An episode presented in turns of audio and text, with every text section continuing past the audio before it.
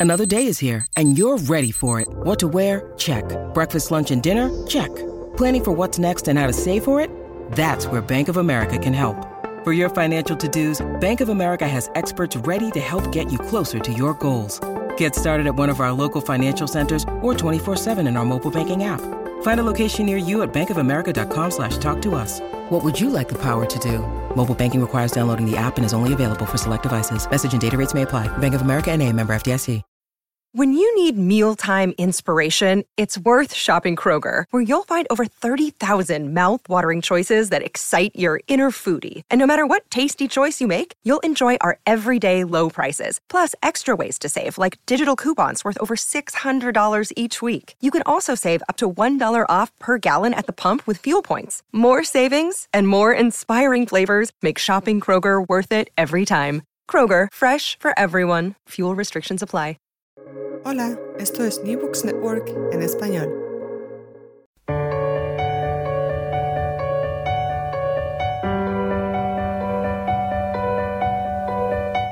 Todo comenzó ayer. Un podcast de la Asociación Española de Historia Económica.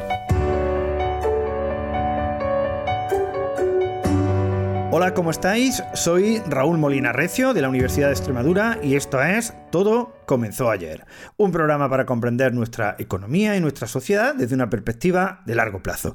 Hoy nos acompaña Jesús María Valdaliso, catedrático de Historia e Instituciones Económicas en la Universidad del País Vasco. ¿Qué tal, Jesús? Hola, buenas tardes, Raúl.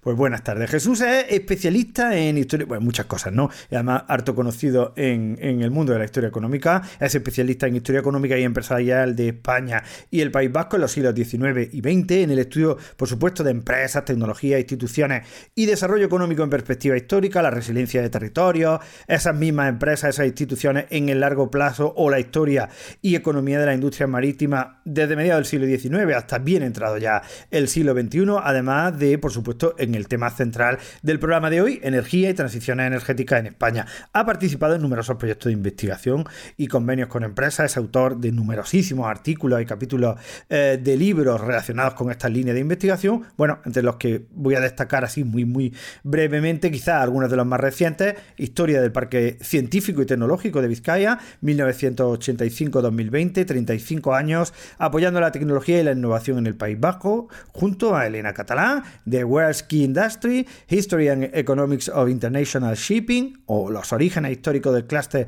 eh, de la industria marítima vasca y su legado para el presente, que inventen ellos, tecnología, empresa y cambio tecnológico de la España contemporánea, y el fantástico eh, manual, que a mí eh, fue el, manual que me descubrió la, la, historia de la empresa, realmente es uno de los libros que, a los que yo le tengo más cariño junto a Santiago López, también se lo he dicho a él personalmente, como es Historia Económica de la empresa. Bueno, hoy nos visita para hablar de su último libro que ha dirigido junto a Carlos Alvarado García y Patricia eh, Suárez, Nortegas, 1845-2021, Historia de la industria del gas en el norte de España, editado por Marcial Pons. Se trata de una interesante obra colectiva que aborda la historia del gas en el norte de España en lo que respecta a las regiones cantábricas, Asturias, Cantabria y el País Vasco, desde mediados del siglo XIX hasta hoy. Jesús, uno de los aspectos centrales de esta obra de tremenda actualidad y relevancia es el estudio de la transición energética que ha experimentado la humanidad en los dos últimos siglos, algo clave para afrontar el futuro que tenemos por delante en plena transición. ¿Qué te gustaría destacar de vuestras reflexiones sobre dicha transición en el pasado? Bueno, eh, desde nuestra escala local regional, eh, lo que vemos es parecido a lo que observamos en, el conjunto de Europa Occidental. Eh, en el largo plazo, lo que se ve es que la velocidad de las transiciones energéticas ha ido aumentando con el paso del tiempo, evolucionando al mismo tiempo que el cambio tecnológico en los sectores productores y consumidores y en las tecnologías de distribución y de uso de la, y de la energía, pero también evolucionando con otros aspectos como la regulación institucional y la aceptación de la energía en cuestión por la sociedad, lo que se llama legitimidad institucional y social eh, de las energías.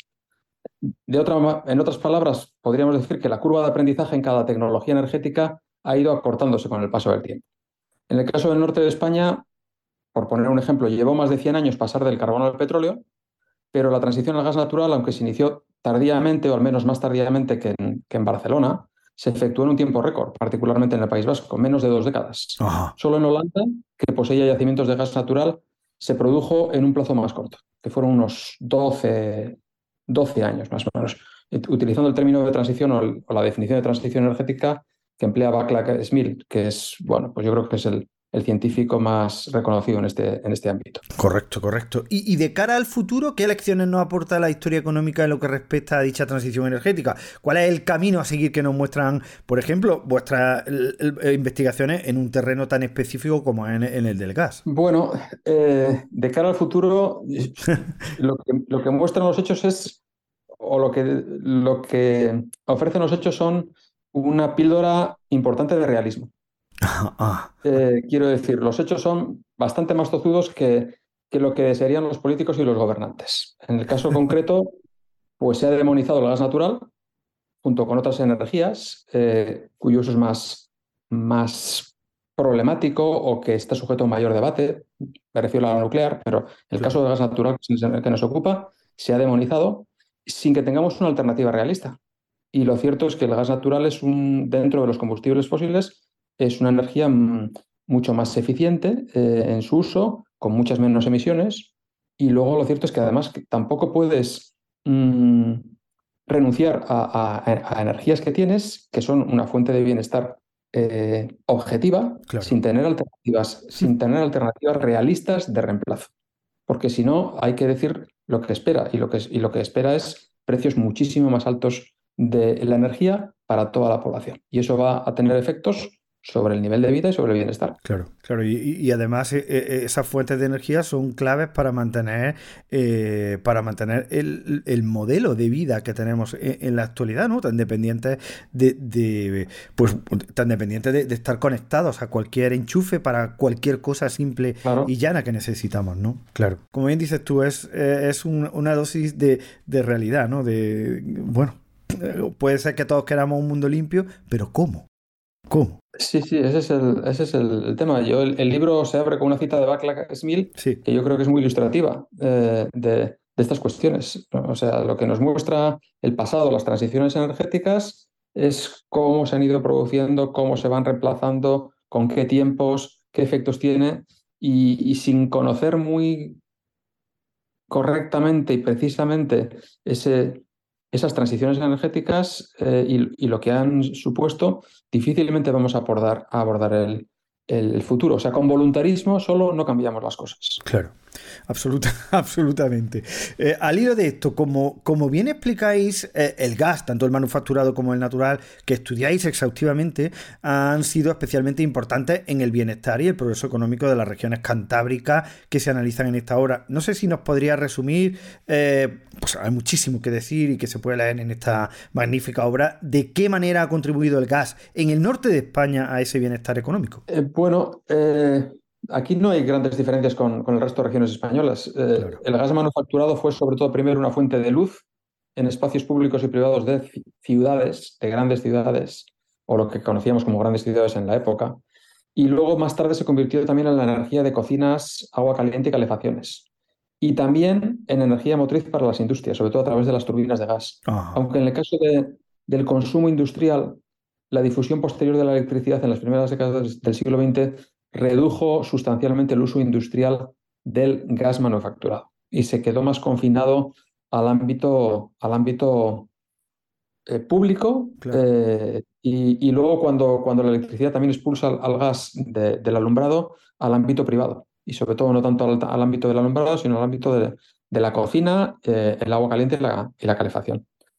En el caso del gas natural, sucede lo contrario. El, uso más importante del gas natural, aunque haya tenido repercusiones evidentes sobre el bienestar y el confort de la población, el uso más importante en términos de, consumo de energía es el, uso industrial. Tanto, tanto, de forma directa, turbinas de gas en instalaciones que además son instalaciones de, de cogeneración y que aprovechan el calor desprendido y son mucho más eficientes, como para la producción de electricidad, lo que son ciclos combinados. Entonces, e, en el consumo final de gas, y si uno ve las estadísticas, la participación del gas es menos importante, pero en el consumo bruto de energía, la participación de gas es mucho más elevada porque una parte muy considerable se, dedica a producir electricidad. Claro, fantástico, fantástico, casi nada, ¿no? casi nada, sin eso, pues cómo estaríamos, ¿no? o cómo hubiera sido la historia. Muy diferente, claramente. Bueno, en los tiempos que corren tan desmemoriados y con una ausencia flagrante de, pensamiento crítico, vosotros ponéis mucho acento no solo en el aspecto histórico de la industria del gas, sino en las lecciones que aporta. De hecho, en la en la propia introducción del libro escribes, no estaría de más, y cito textualmente, eh, no solo a los más, recordar no solo a los más jóvenes que las condiciones actuales de bienestar y desarrollo humano se han basado y se siguen basando en un consumo creciente de energía a precios cada vez más asequibles que ha sido posible gracias a la abundante disponibilidad y uso cada vez más eficiente de combustibles fósiles. Pero, claro, Jesús, aquí me surge la, pregunta, ¿no? ¿Cómo conciliar el uso de estas fuentes de energía con el cambio climático y los problemas presentes a los que ya se enfrenta la humanidad? Bueno, eh, a ver, lo que, lo que muestra las transiciones energéticas es que lo que en economía llamamos la paradoja de Jevons se ha ido cumpliendo a lo largo de la historia. Entonces, cada vez que hemos tenido una mayor eficiencia energética, ese incremento en eficiencias energéticas se ha ido acompañado de reducciones de precios y de mayor consumo de energía per cápita. Claro. Eso se ha ido cumpliendo y yo creo que resulta, esta es mi opinión, aunque ahí luego están todos los teóricos del decrecimiento, pero creo que resulta poco realista, aparte de otras cosas, pero al menos poco realista pensar o imaginar que la solución al cambio climático consista eh, en una reducción del consumo de energía per cápita. Y luego hay que hablar de, qué, de qué ámbito del mundo estamos hablando. Mi pregunta es, ¿vamos a negar a los tres cuartas partes del mundo la oportunidad y los beneficios derivados de un consumo creciente de energía? O dicho de otra manera, eh, el cambio climático es un, problema importante y es un problema en la agenda, pero es que no es el único problema. Porque parece que nos estamos olvidando de problemas como la pobreza, el acceso a una energía regular y barata, que sigue siendo un problema más importante para la mayor parte de la humanidad que el cambio climático, claro. Eh, la educación o la desigualdad a nivel global. Entonces, no podemos centrar exclusivamente en abordar el cambio climático y dejar en un plano secundario el resto de problemas. Claro. Así que, eh, eh, bueno, esa es una reflexión, si quieres, más, más filosófica, pero, pero yo, lo que quería señalar es que eh, a veces hay muchas reflexiones en, en, el mundo occidental que diríamos que son, por decirlo de una manera, anti-ilustradas o que están renegando del progreso científico y de lo que somos hoy en día. Claro. Entonces, mm, bueno, y que eso se ve tristemente, por ejemplo, en todos los libros de texto de bachillerato, eh, que tienen que ver también con una mm, eh, demonización de la revolución industrial, de las energías, de los empresarios, etcétera, etcétera. Pero bueno, volviendo a la contribución del, gas natural a la transición energética, que sería un poco la pregunta, y esto es algo que se ve justo en, el último capítulo del libro con, con, lo que está haciendo Nortegas, que no es la única operadora gasista española, sino otras operadoras gasistas, distribuidoras de gas eh, eh, en España y también en, eh, el mundo. primero, el gas natural como, como tal, ya lo he dicho antes, es un combustible fósil, pero con un impacto en emisiones mucho menos importante que el carbón en petróleo. Por supuesto. Primera cuestión. Segunda cuestión, puede ser empleado como combustible en el transporte terrestre y marítimo con una generación de CO2 mucho más baja. Y es una alternativa tecnológicamente viable porque existe. Vale. Pero además es que asociadas a la tecnología de distribución y producción de gas, tenemos alternativas tecnológicamente ya muy viables, como la producción de biogás y luego, si lo queremos meter en la red, biometano, que apenas están eh, explotadas en una potencia agrícola como, como España. Y te voy a hacer la razón, porque ningún alcalde ni ningún vecino quiere tener una planta de purines en su localidad. Claro. Algo que por otra parte es sensible a otras energías como la nuclear o la eólica. Pero, por ejemplo, para darte una idea, en Suecia o en Dinamarca, que es el que está por delante, Suecia está un poco detrás, eh, el, el, biogás ha llegado a cubrir, bueno, el biometano, la transformación, porque la producción es mayor, pero en biometano, lo que se mete en la red, ha llegado a cubrir eh, los dos últimos años más del 25, más del 30% de todo el volumen de gas distribuido por la red. Y es básicamente, ese, ese biometano es biogás producido a partir de las plantas de purines animales. Claro. Eso en Dinamarca o en Suecia que son países mucho más pequeños y con una cabaña eh, ganadera muchísimo más pequeña que España. Claro. Sí, sí. Entonces, en España el biogás, están saliendo últimamente, el último año están saliendo muchos informes, hay un potencial para producir gas renovable que además está generado a, a economía circular, aprovechamiento de residuos, que no se está utilizando. Y la razón no es una cuestión tecnológica, la razón es una cuestión, si quieres, de legitimidad social, de institucional, política, eh, ¿Vale? Ese es, un, ejemplo. Hay otra cuestión que es el hidrógeno verde, pero eso es un tema, una tecnología que todavía está en una fase más emergente. Pero eso son tecnologías y gases absolutamente, o no absolutamente, muy irrenovables eh, que están vinculados a, las tecnologías de producción y distribución de, gas natural. O sea que yo creo que la contribución eh, del gas natural tal cual o a través de los gases renovables eh, sigue siendo muy importante y va a seguir siendo muy importante. Además que yo creo que el, horizonte de la descarbonización que se ha fijado la Unión Europea se va a tener que revisar porque no es realista. No es realista, sí, sí, son, son muchos titulares, pero eh, me encanta eso que dices, ¿no? O sea, eh, todo el mundo quiere tener energía, pero no quiere tener el molino al lado, ni tampoco claro, sí. todas esas placas solares que, son, que se ven más feas en el campo, ni, ni eso, ni, ni, una planta de purines, claro, porque eh, pero queremos energía, pero no queremos el coste que necesario para que esa energía se produzca, aunque sea una energía más verde, ¿no? Bueno.